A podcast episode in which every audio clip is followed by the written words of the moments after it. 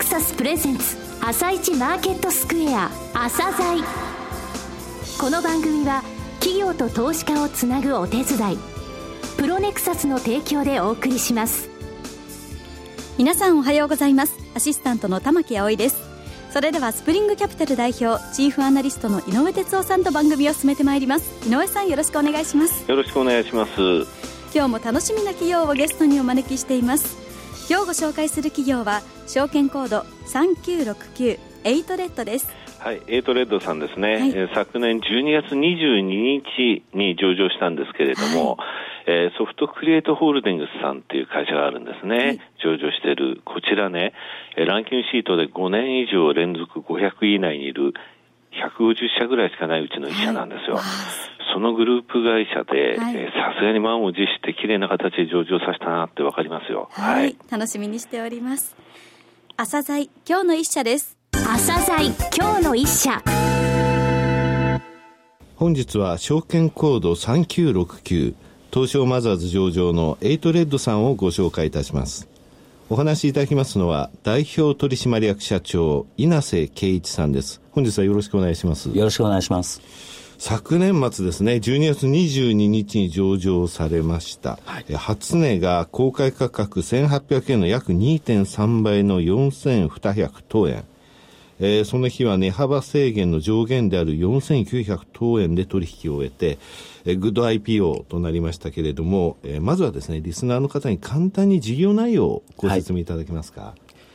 当社の事業内容はですね、ワークフロー製品、 X-point、AgileWorks、X-point Cloud の開発、提供をしております。ワークフローシステムはですね、業務手続きを電子化することで企業の課題である業務負担を軽減させることができます。はい。えー、今、 AgileWorks、X-point、そして X-point Cloud、3つ、えご紹介がありましたが、この違いっていうのはどういった部分なんですか、ね、あのお客様のですね、従業員規模やニーズによって最適な製品をですね、ご提案できるように製品をラインナップしております。はい。従業員数が10名から300名であれば、 X-point Cloud。で、300名から1000名であれば、パッケージの X-point ですね。でまた500名から数万名規模の場合には、はい、アジャイルワークスといったように、すべての従業員規模に対応した形で製品をラインナップしております、はい、なるほど、一番、まあ、あの人数をカバーできるアジャイルワークス、はい、これについては、それぐらい人数多くなると、はい、日本人だけじゃないっていう場合もありますよね。それもございますね。はい。これの対応ってされてます？はい。はい。あの、アジャイルワークスの方はですね、はい、やはり先ほどありました日本語以外に、英語であったり、はい、中国語もですね、オプションで対応しております。これ結構大切なことなんですよね、今ね。そうですね。はい。これあの、この3つに共通している部分、商品性っていうのはどういうことなんでしょうかね？当社の製品にはですね、共通して、慣れ親しんだ従来の紙イメージで利用できる入力画面を有しております。はい、一般的な HTML の入力画面などよりも、圧倒的に使い勝手が良くてですね、直感的にご利用いただけるっていう形ですね。なるほど。よくあの HTML の入力画面ってありますよね、はい、左の枠がたくさん出てきて、はい。はい、ああいうイメージではないんです全く違いますね。エクセルであったり、ワードであったり、今まで本当にあの、紙イメージのフォーマットをそのままブラウザ上で、なるほど、はい、でこれあの、ブラウザ上で管理して、みんなが見れたりするわけですかね、はい、そうですね、うん、あの、ブラウザだけで申請もできますし、承認処理もできますし、はい、いわゆる検索だとか、そういったことも可能ですね。なるほど。でこれあの、承認状況の部分、はい、そういった部分の工夫っていうのはされてます？はい、そうですね、あのやはり紙の運用でいきますと、はい、今、自分の倫理書がどこで回っているのかっていうのがあるんですが、すね、はい、例えば申請者の方であれば、自分が申請したものの状況確認していただければ、今どこで書類が滞留しているかということもすぐ分かりますし、はい、帰ってこないなと思ったら、部長の席にまだあったとか、そういうことにはならないですね。どこまで行ったっていうのが分かると、はい、そうですね。いつから帰ってこないと思ったら、部長のところで見てなかったっていう、はい、そうですね。そういうことがなくなるってことですね。はい、その通りでございます。うん、承認速度は飛躍的にやっぱり上昇するでしょうね。はい、そうですね。うん、それでもやっぱりあの、自分は紙ベースで引き出しの中に入れてるって人やっぱりいるじゃないですか。はい。その割に、何々の種類というとスパッと出てきたり、はい、また出てこない人もいる、はい、結局その紙ベースのところからやめてた時の一番の問題っていうのはその検索の部分に関わってくるところもあると思うんですが、はい、このところの特徴ってあります、はい、そうですね。私どもはですね、あの、書類を探す場合にはですね、まず書類を選択していただきまして、はい、まず絞り込み検索ができます。はい、また、書類の件名の方もまたいだ検索であったりだとか、例えば日付ですね、1月1日から1月11日までの範囲検索だとか、このようにさまざまな検索条件を指定できるですね、柔軟な検索性によりまして、これが標準機能として実装してますので、時間短縮ができますね。あの一つのパターンじゃなくて、いろいろなパターンで書類の検索ができるということなんですね。そうですね。はいまたですね、当社のですね、もう一つの特徴があるんですけれども、はい、やはりどんどんどんどんデータが入力されていきますので、はい、そういった入力されたデータをさまざまな条件で抽出してですね、はい、いろいろな角度で集計することができるんですね。集計できるってことは、分析もできる？そうですね、はい、はい、集計データをですねグラフ表示させて、視覚的にデータを把握することもできます。もうグラフのができちゃう。そうですね、あらかじめ、うん、例えば管理者の方が設定さえしていただければ、はい、エクスポイントトップ画面の方に、例えば交通費生産だとかの合計グラフであったりだとか、はい、残業申請のグラフだとかということも見ることができますし、またもちろんそのデータというのは、ファイルで抽出することができますので、エクセルだとかで、また二次活用していただくこともできるような機能が実装しております。本来、エクセルで作って、そっちの方に持っていくっていうものが、その前の段階でもできちゃうってこと、はい、そうなんですね。それをエクセルに逆に活用するってことになるってことなんですか、はい、そうですね。はい、これ、あの、先ほど、アジャイルワークスのところは非常に人数が多い、あの、はい、企業様もカバーできますと。はい、となると、部署が多くなりますね。そういったところもこのグラフ化することによってはっきり分かる部分ってやっぱあるわけですね。ございますね。はい、ああ、なるほど。今まではそこの部分を加工してみんなでじゃあ見てみましょうって言ってた部分が、はい、みんな入力すればそれだけで見えちゃうわけですね。そうなんですね。うん、やはりあの、例えば他店舗のお客様で行きますと、店舗からの申請を本部さんの方が集計するのを、エクセルのマクロを組んでいたりとかっていうのがあるんですが、うんはい、私どもは店舗から申請さえしていただければ、いつでもボタン一つでデータを集計できるっていう形ですね。これあの、御社のえー、販売体制とか、はい、そこの部分って教えていただけます？はい、そうですね。あの、販売体制はですね、はい、 X-point Cloud のみ一部直接販売をしておりますけれども、クラウドですね。そうですね、はい。うん、それ以外は信頼のおける大手システムベンダーさんをはじめですね、はい、幅広い顧客層並びに全国の販売地域をカバーできるパートナー様経由で販売をしております。なるほど。で特にあの、中規模だとか大企業向けのアジャイルワークスにつきましては、お客様の方から周辺の基幹システムとの連携を望むユーザー様が非常に多いんですね。はいですのその部分については、販売されるシステムベンダーさんのいわゆる SI の受注にも、ね、SI の受注になりますね、はい、つながります。うん、ですので、やはりいろいろあるワークフロー製品の中で、当社の製品を担いでいただいて、はい、非常に良好なですね関係が構築できているんじゃないかなというふうに考えております。ウィンウィンですね。そうですね。今そのベンダーさんって何社ぐらいあるんですか？そうですね。あの多くできますと、大体約20社様程度ですね。はい。名だたるところっていう感じですかね。そうですね。もう、やはり大手システムベンダーさんの方が、はい。それはあの御社のホームページ行くと見る見ることできます、はい、見ていただけます。はい、です皆様に見ていただきますと非常にご安心していただけるかと思います。はい、さてシェアの部分ってどうですかね？シェアの方なんですけども、はい、こちらの方は株式会社ミック経済研究所さんの調査結果では、はい、ワークフロー市場においてですね、はい、出荷金額ベースで全体の約20%程度を取得して、今国内トップシェア。え、御社が、はい、トップシェアなんですか、ワークフロー市場で。そうですね。またですね、はい、SARS、ASP 型の出荷金額シェアは、うん。全体の約56%を取得しておりまして、はい、さらに従業員規模が100名未満、いわゆるクラウドそうですね。という部分ですね。はい。はい、ここではなんと約71%という高いシェアを取得させていただいております。SARS ASP 型のワークフローで56%ぐらいというお話がありました。この SARS ASP 型ってどういうことなんですか、はい、システムといいますと、うん、社内にサーバーを構築して、はい、そのサーバーをメンテナンスだとか、はい、あとはシステムの専任者の方がいらっしゃらないといけないというケースがあったんですが、なかなかそのクラウドのユーザー層でいきますと、専任者の方いらっしゃらないケースが多くございますので、はい、そうしますと、 SaaS、ASP 型を使っていただきますと、サーバー関係はすべて当社エイトレッドがメンテナンスいたしますので、でねうん、ユーザー様につきましては、当社の製品のサービスだけを本当に使っていただくことが可能です社内にサーバーを置かなくて済む、ね、はい、そうですね。冷やさなくていいってことですね。そうですね。はい。なるほど。はい。えー、売上に占めるですね、ストックフローの構成比率みたいなものっていうのは、おじゃ出されてます、これ。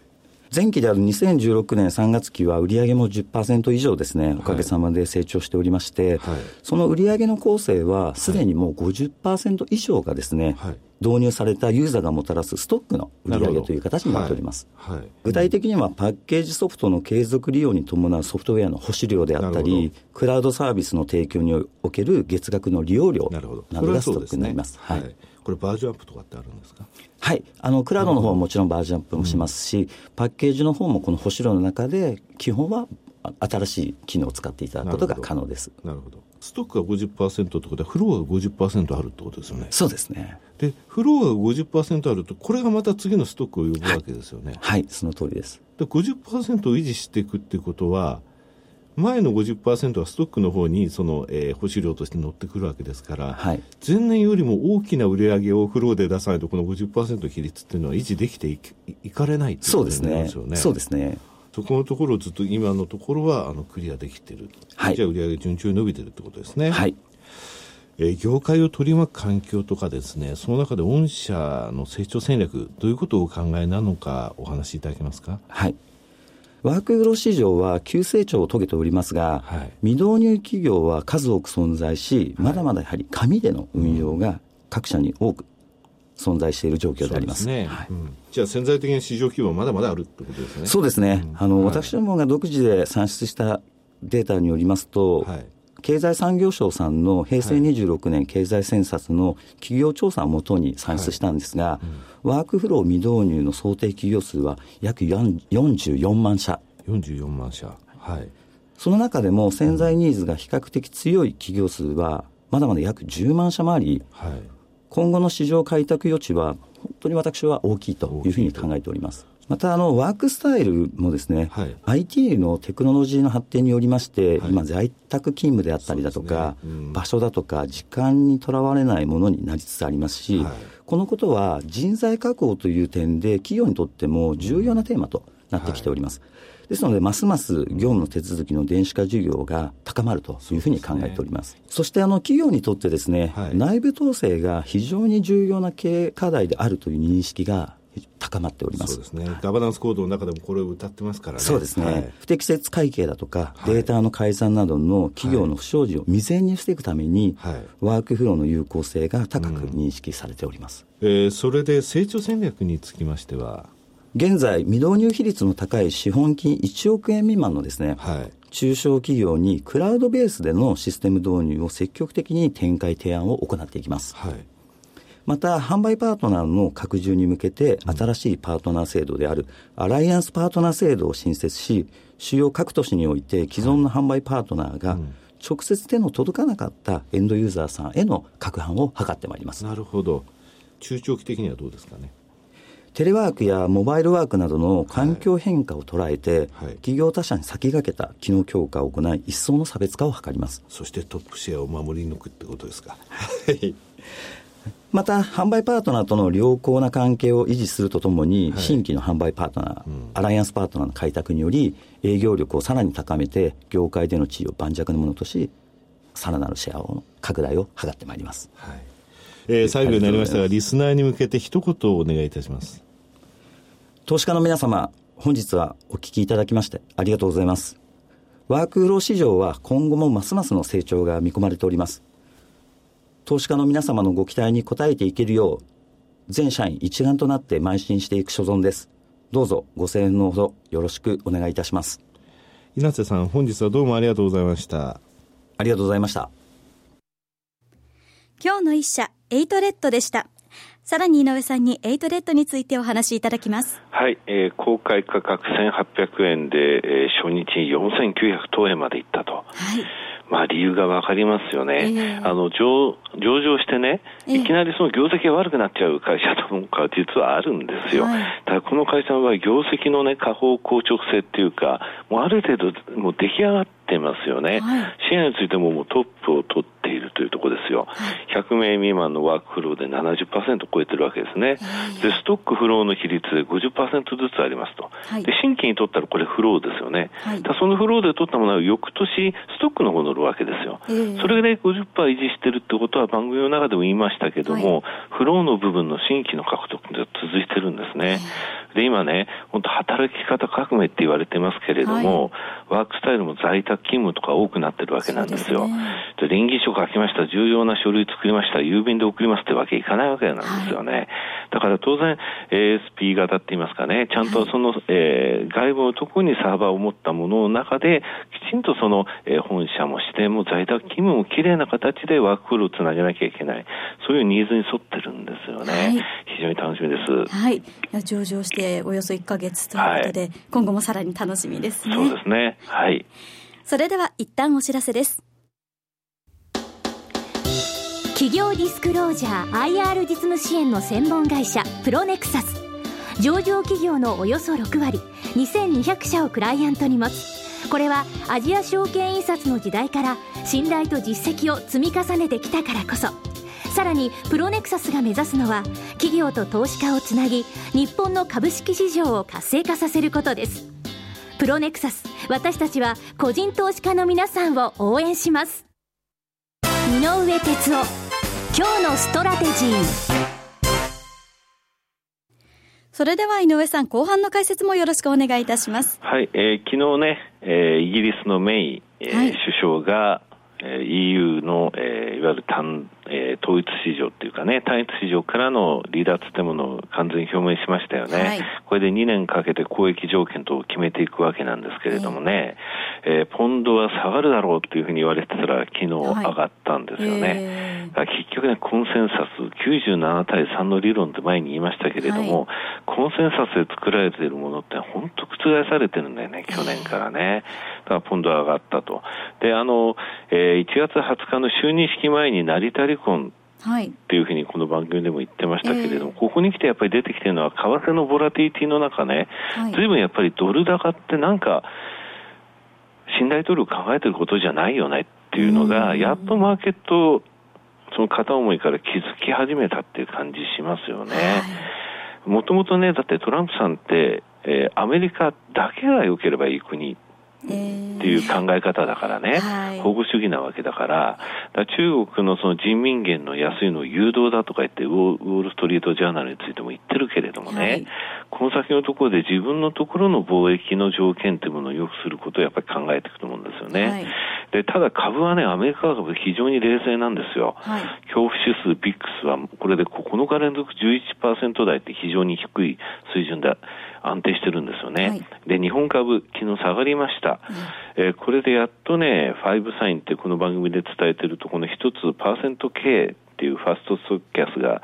えー、サイン出たんですが、はい、これが他のところまで飛び火するかどうかですよね。えー、ただ一番早くてね、RSI っていう14日の数字が大きく下回るのは25日なんですよね。はい、ここまでいくと、1月4日、今年の初日ね、大きく上げましたよね。はい、あの効果がなくなるんですよね。はい、だから来週のちょうど今日ぐらいからかな、えー、マーケットの方、買い場探しになると思いますよ。はい。井上さん、今日もありがとうございました。また来週もよろしくお願いいたします。この後は東京市場の寄り付きです。朝鮮この番組は企業と投資家をつなぐお手伝いプロネクサスの提供でお送りしました。